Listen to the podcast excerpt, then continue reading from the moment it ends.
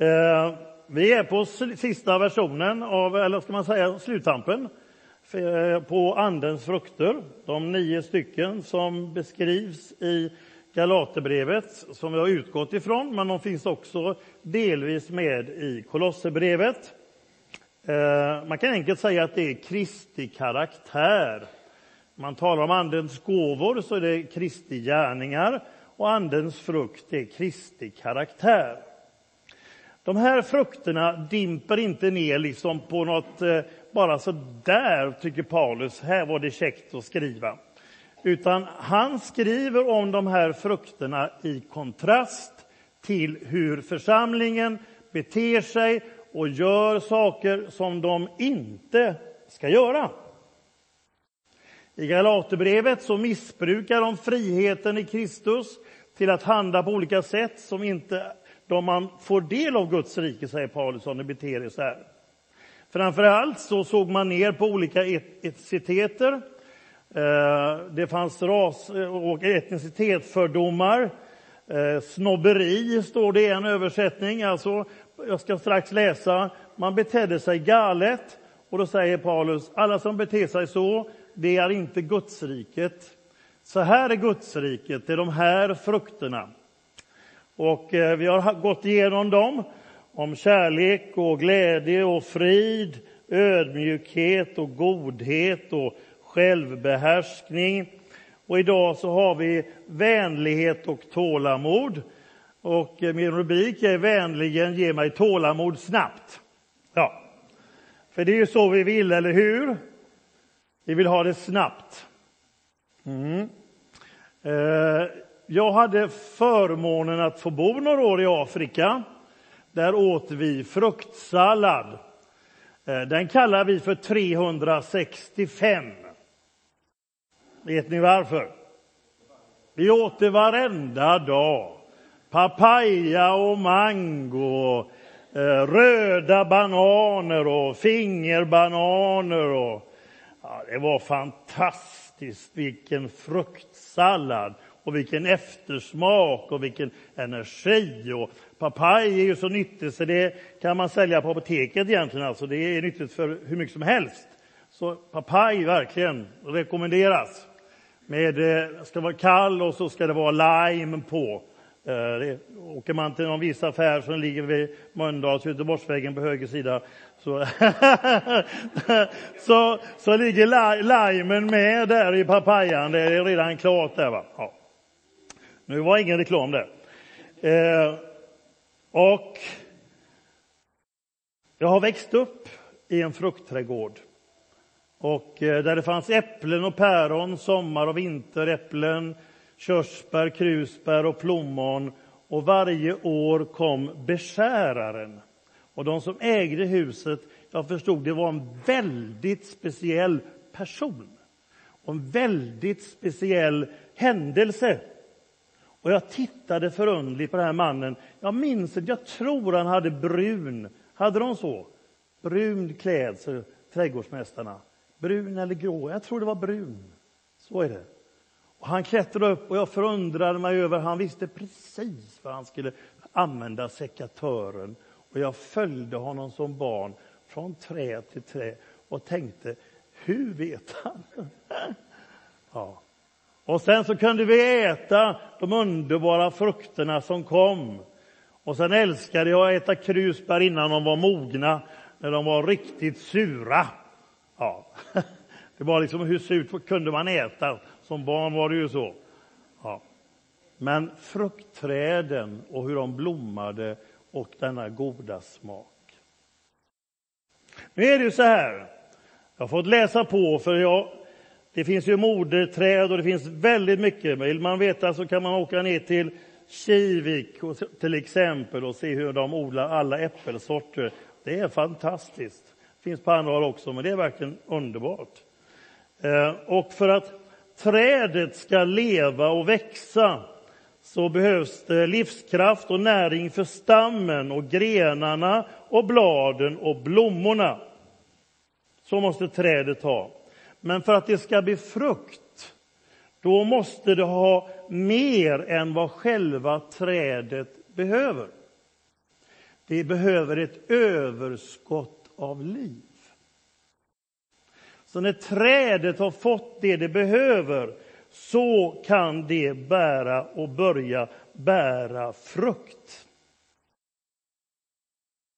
Och så står det, jag har läst på på Trädgårdsmästarna, har du tur att ha ett, eh, eh, ah, vad heter det, vad var det för frukt jag sa nästan?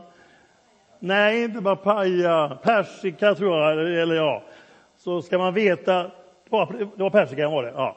Att på sommaren så kommer fröet, men du får inte ta, liksom, du måste sköta det. Och så växer så kommer frukten sen nästa år. Nästa sommar. Ja. Vi, vi vill, tänker inte så att det är något fel på trädet om inte det kommer ut frukt dagen efter vi har satt det, eller hur? Utan det finns en process, ett växande. Vad är förutsättningen för att det ska växa? Grenarna ska bära frukt. Att pinnen sitter i träet, eller hur? Ja, det är ju förutsättningen. Jesus säger, jag är trädet, ni är grenarna. Er själva kan inte bära frukt. Alltså det står i motsats till gärningar. Det är inget krampaktigt, nu ska jag klämma fram en banan eller så jag ska klämma fram ett äpple. Nu måste jag liksom jobba med detta. Utan har jag kontakt med trädet, med stammen, så blir det frukt av sig självt. Nästan. Det behövs någonting mer också. Jesus säger att i Johannes 15, jag är vinträdet, ni är grenarna. Och så säger han att det behöver ansas också. Precis som den här trädgårdsmästaren gjorde med sekatören. Man måste klippa, eh, om man uttrycker sig enkelt, trädet. Eh, oftare när det är yngre, står det på trädgårdsmästarna och inte lika ofta när det blir äldre. Men eh, jag tror man behöver beskäras. Hur beskärs man då? Jo, säger Jesus, genom att ni håller er nära mig. Det finns en organiskt förhållande mellan trädet och grenen. Det bara flödar livet, Jesuslivet, nära Jesus och att vi gör vad ordet säger, säger Jesus. Ordet befriar oss. Vi ska bli beskurna så måste ordet få verka i våra liv. Och Då kan man läsa många intressanta saker. Eh, bara lite kort om att bli beskuren. Då svarar trädgårdsmästaren så här, Lotta Bjerke Sjölund, om man slår på nätet. Hur ett träd ska beskäras beror på hur gammalt det är, hur det har behandlats fram till nu och hur det mår överhuvudtaget. Trädet. Egentligen behöver man alltid ta en titt på det specifika trädet innan man ger ett klart svar på frågan hur det ska beskäras. Och det ska beskäras varsamt och finstämt, om man säger så. Gör man en stor beskäring, då stressar man trädet, står det. Om man bara kapar en stor så stressar man trädet. Och eh, det mår inte väl, då går all kraft åt till att få såret läkt. Och det kan inte bära frukt förrän såret är läkt.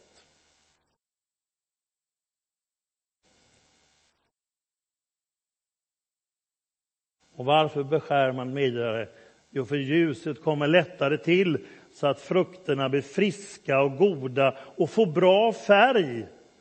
Och om vi nu tänker in att vi också är trädet, som Jesaja säger, att det är ett träd som planterad vid vattenbäckar, så står det om trädet att trädets grenar blir tjockare och kraftigare och tål påfrestningar från väder och vind och från tyngden av frukterna blir bättre om beskärningen har gjorts på rätt sätt. Små, små snitt, sakta och varsamt.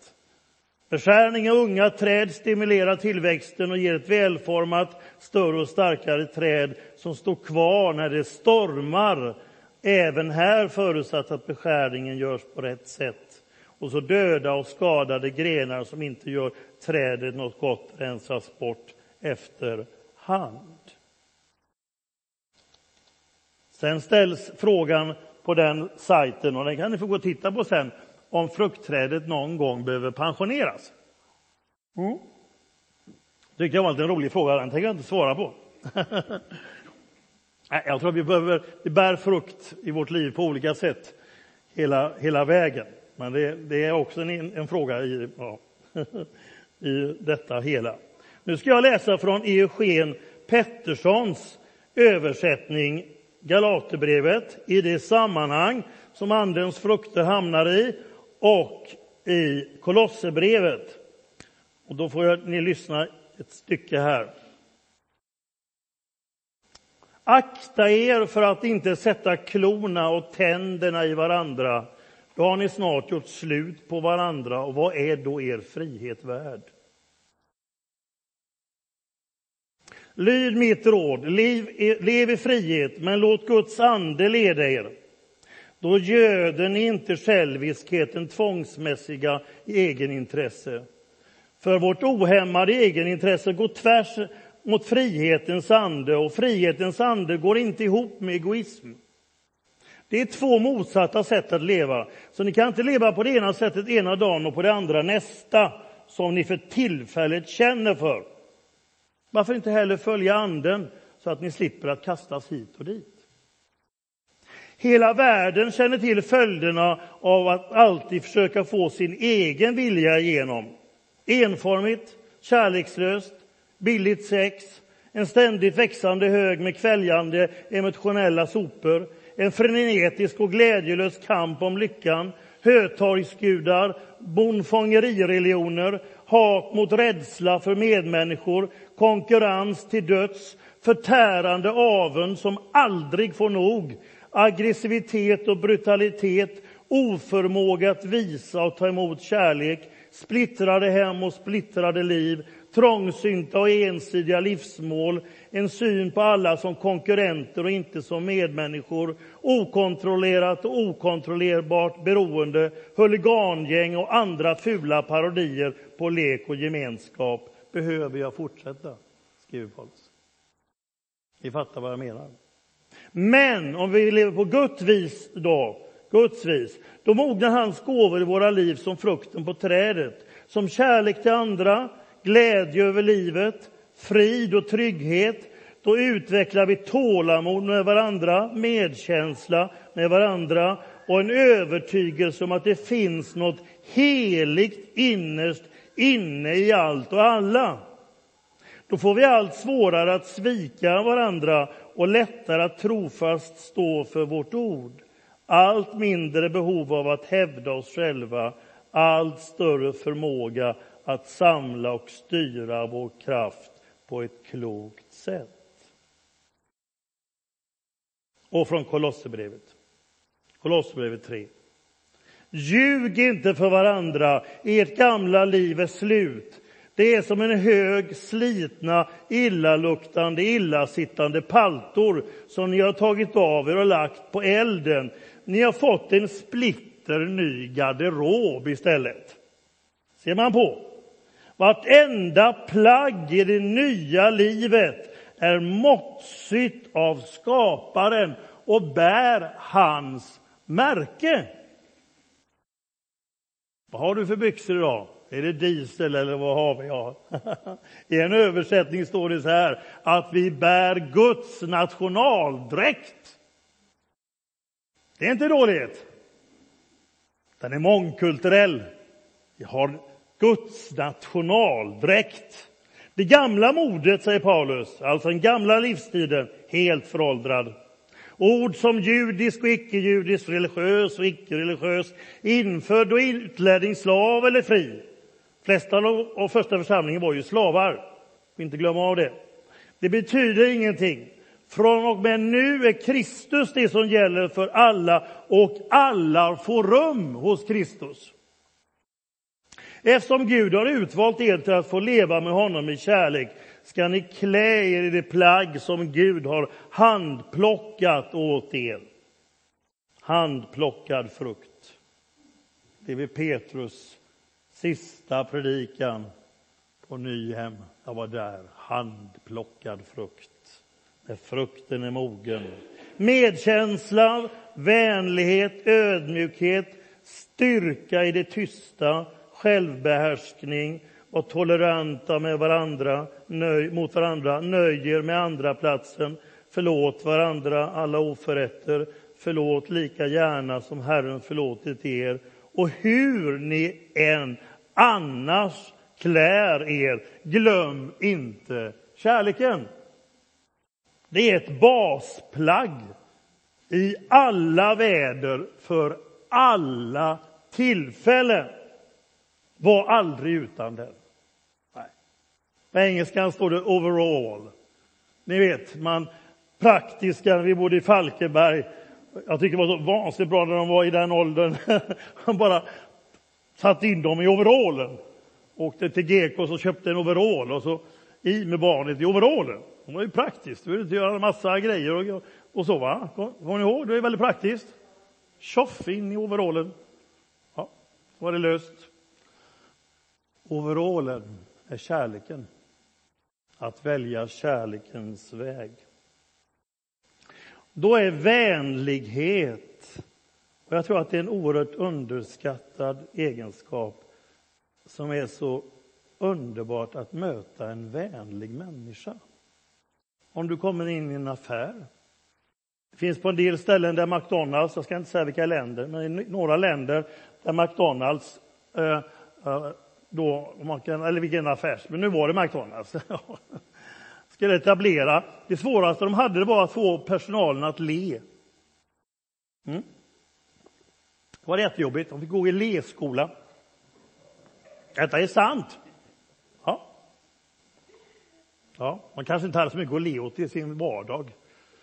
Men det var faktiskt så. De fick träna sig att le. Det är inte så dumt. Mm. Ja, var det sant Lucy? Träna sig att le.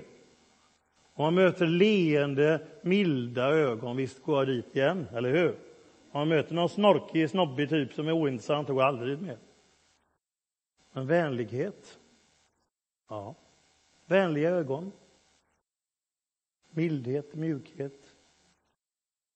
Det är faktiskt så att eh, det intressanta ordet för vänlighet i grundtexten i grekos, grekiskan är krestotes och i adjektivformen krastos.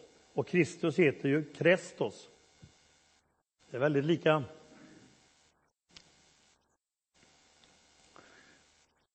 Man frågade nobelpristagaren Isaac Bashevis Singers, store nobelpristagaren i litteratur, fantastiska skrivande, om vilka egenskaper en stor författare måste ha så struntade han i att uppfylla reporternas förväntningar på massa sofistikerade svar. Han sa bara så här. Man bör ha ett verkligt intresse för människor och man bör vilja dem väl. Vänlighet har jag upptäckt betyder allt här i livet.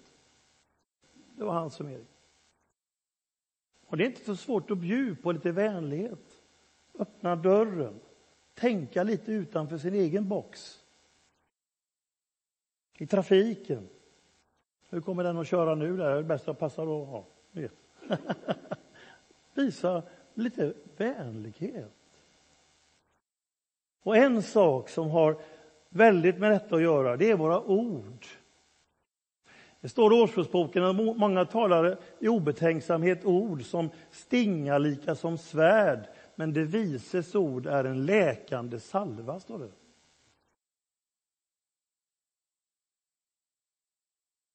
Vänliga ord ger liv och hälsa.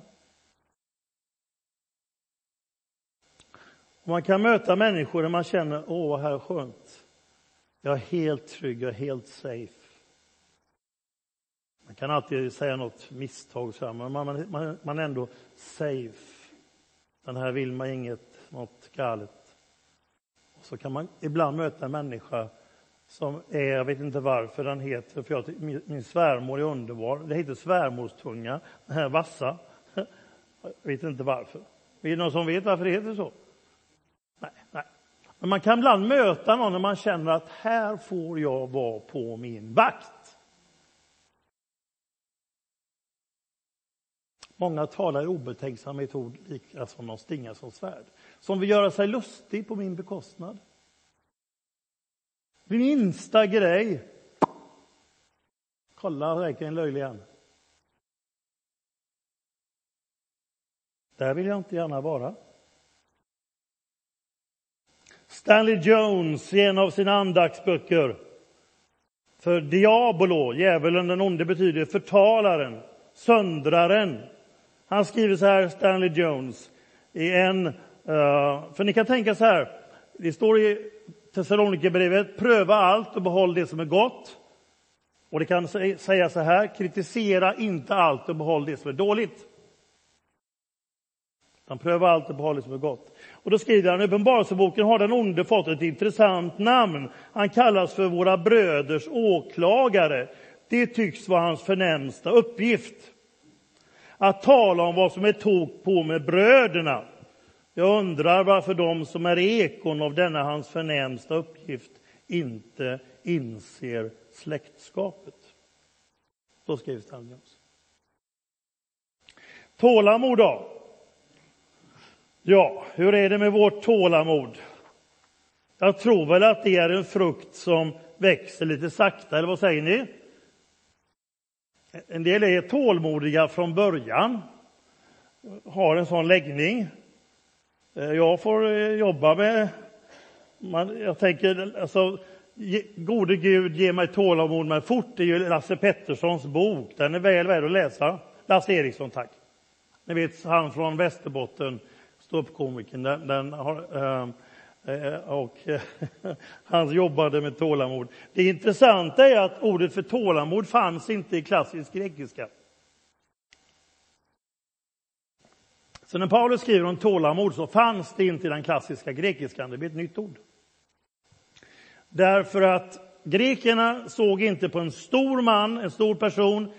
Det var någon som hade makten att vilja hämnas och kunna hämnas. Att utföra hämnden, det var en stor man. Ödmjukhet såg man ner på, de grekiska filosoferna. Medan Jesus kom med något helt nytt. Och han sa, tålamod, det är att du har makten att kunna hämnas, men du avstår från det. Nu kan tålamod enligt ordboken, jag är strax klar, eh, betyda behärskning, lugn, uthållighet, fördragsam, en förmåga att överse med varandra. Det är en del av tålamodet. Att på olika sätt tåla påfrestade människor och söka att göra det utan att demonstrera missnöje eller visa hur tålmodig man är. Det finns ju sådana som vill visa... Det är lite, ja, ni fattar vinkeln. Ja. Ehm, det är motsats till häftighet och vrede. En storsinthet.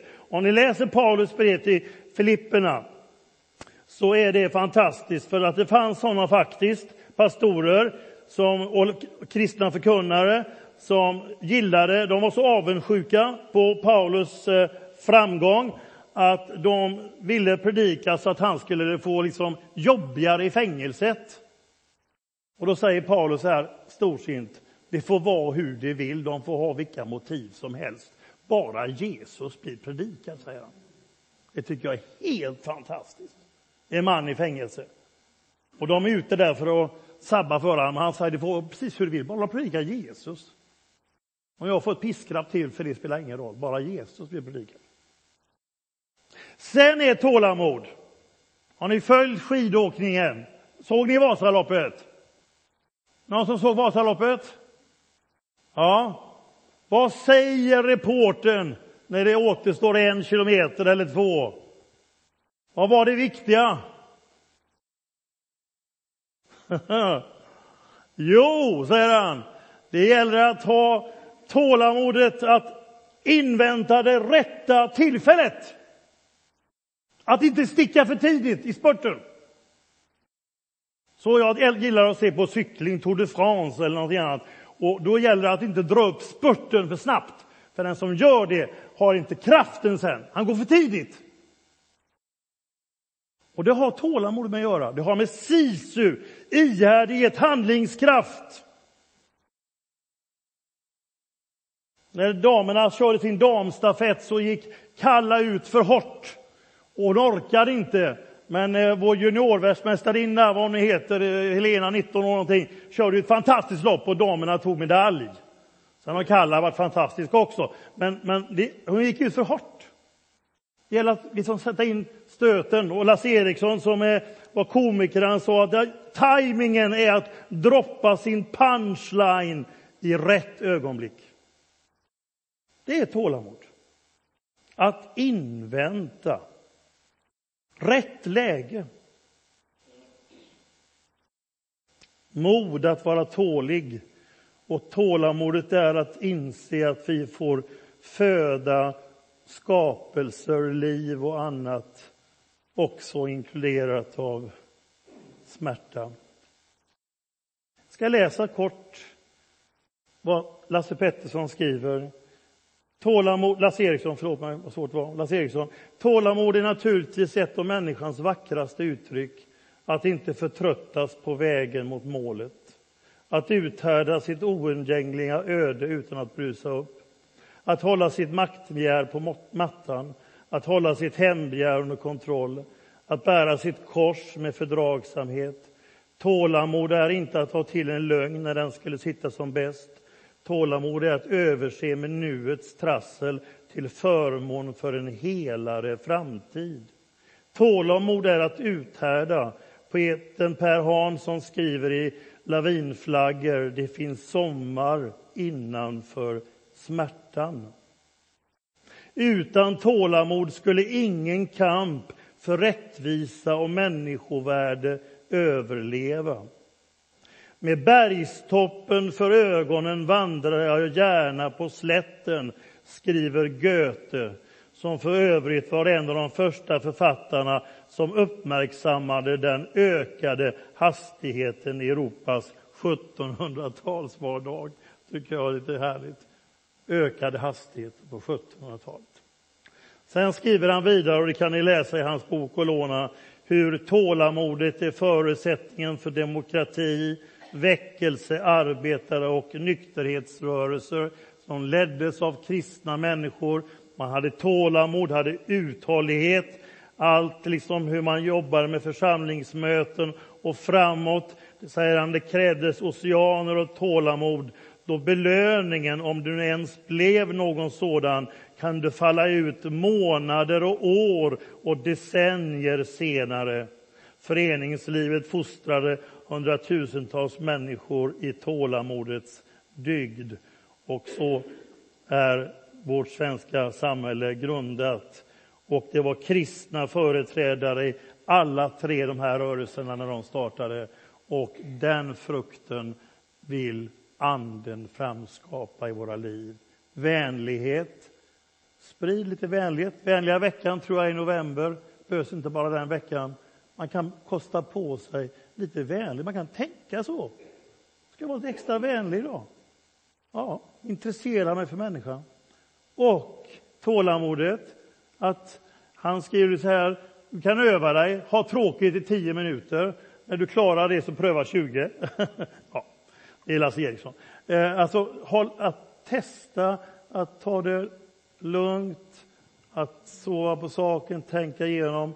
Men också så, när det är rätt tillfälle, då spurtar vi, då sticker vi. Nu är rätt läge. Det vill Andens frukt framkalla i våra liv. Amen. Herre, jag tackar dig för att du att frukter av vänlighet och tålamod inte är vår egen prestation, men vi måste också vilja det Gud, gör oss tålmodiga i alla dess dimensioner och vänliga i alla dess dimensioner. Så att vi ger Andens frukt växtmöjlighet i våra liv. Att vi inte motverkar det, utan att vi har din nationaldräkt på oss och basplagget, kärleken, i Jesu namn. Amen.